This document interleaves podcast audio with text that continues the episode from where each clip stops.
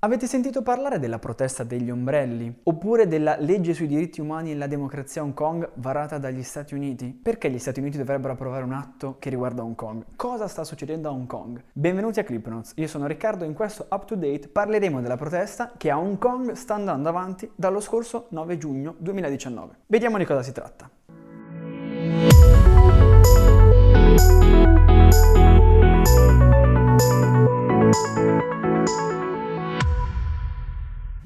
Perché si protesta ad Hong Kong? Facciamo un passo indietro. Dal 1 luglio 1997 la regione di Hong Kong è passata da essere un protettorato del Regno Unito ad essere una regione autonoma all'interno della Cina. Questo ha fatto sì che, pur essendo una città cinese, Hong Kong mantenesse un certo grado di autonomia e libertà e alcune garanzie per mantenere degli standard politici, sociali ed economici. Questi standard dovranno essere mantenuti fino al 2047. Poi Hong Kong diventerà una regione della Cina come tutte le altre.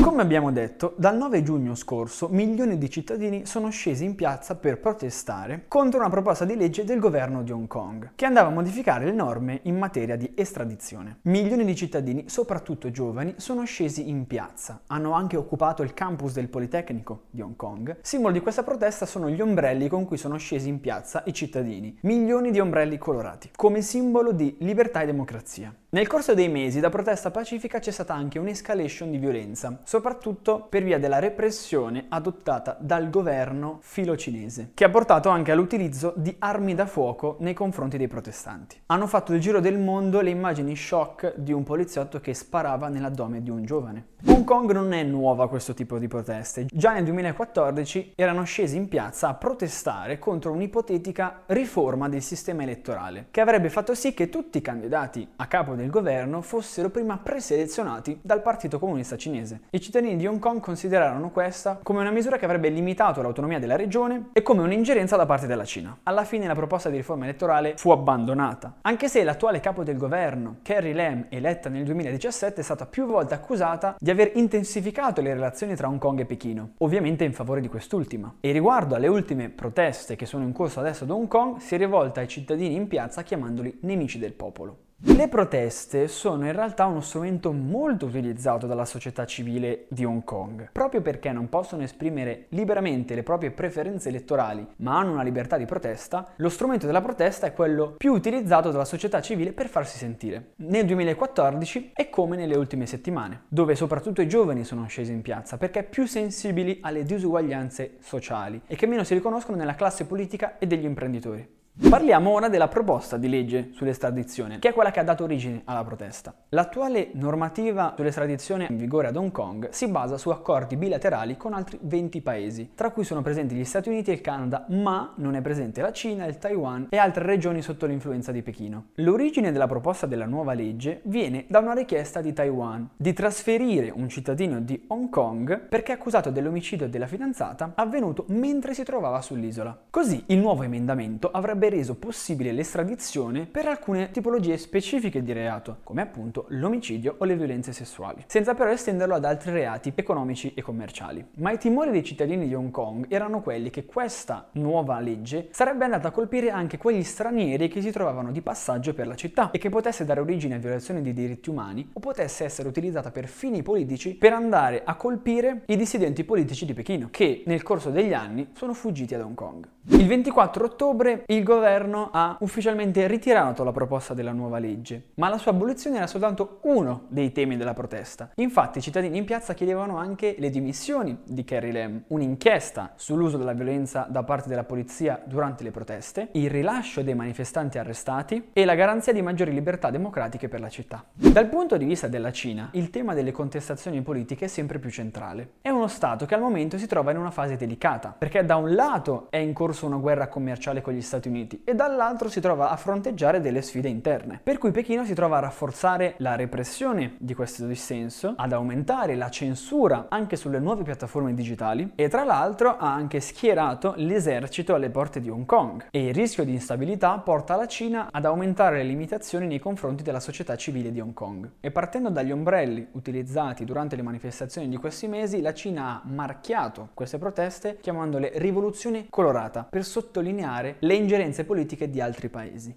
Come abbiamo detto all'inizio, anche gli Stati Uniti hanno un ruolo in questa vicenda. In realtà ci sono stati degli interventi confusi di Donald Trump che all'inizio sembrava stare dalla parte della Cina, ma che col passare dei mesi è passato su posizioni più morbide fino a sostenere le tesi dei manifestanti probabilmente spinto da preoccupazioni elettorali interne. Infatti un appoggio a Pechino e un'opposizione ai manifestanti che protestavano in nome di libertà e democrazia potrebbe mettere a rischio la sua volontà di essere rieletto. E prima ha suggerito al presidente Xi di dialogare con i manifestanti fino ad arrivare poi alla firma dell'atto che dicevamo all'inizio, quindi la legge sui diritti umani e la democrazia di Hong Kong, firmato il 27 novembre 2019. Tra l'altro lo stesso giorno il congresso americano ha approvato una legge bipartisan, approvata all'unanimità, che proibisce la vendita alla Cina di qualsiasi equipaggiamento di controllo della folla. La risposta della Cina è che se gli Stati Uniti continueranno ad intromettersi, sarà costretta a prendere gravi misure per poter difendere la propria sovranità nazionale. Questa è la dimostrazione di come la guerra commerciale che è in corso ormai da mesi tra Stati Uniti e Cina si sia spostata anche ad Hong Kong.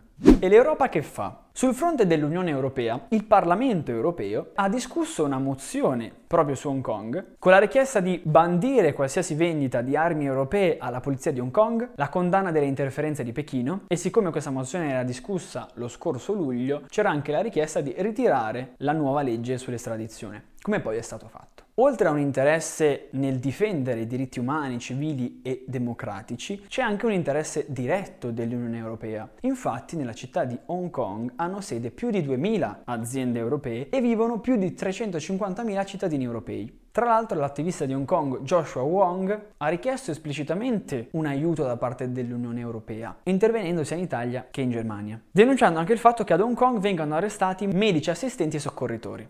Quali sono gli scenari futuri in questa situazione? Dal punto di vista di Pechino, la Cina non può ignorare la situazione di Hong Kong né tollerare queste spinte centrifughe, perché potrebbero venire emulate in altre regioni contese, ma anche perché la Cina su Hong Kong ha degli interessi economici e la città è al centro di un suo progetto di sviluppo commerciale. Si tratta della Greater Bay Area, cioè il progetto di una regione che possa far concorrenza a San Francisco e a Tokyo. In realtà la centralità di Hong Kong potrebbe essere sostituita dalla città di Shenzhen, ma Hong Kong rimane la principale destinazione dell'export cinese e intercetta la metà del suo commercio. La situazione ad Hong Kong quindi è sempre più incerta e la democrazia è sempre più fragile. Le elezioni distrettuali, quindi delle elezioni amministrative locali tenutesi alla fine di novembre, hanno visto la vittoria dello schieramento pro-democrazia, che ha conquistato 390 seggi su 452. Tra l'altro sono delle elezioni che hanno registrato un'affluenza record per il 70%. Se facciamo un confronto con le elezioni precedenti, 4 anni prima, l'affluenza era stata del 47%.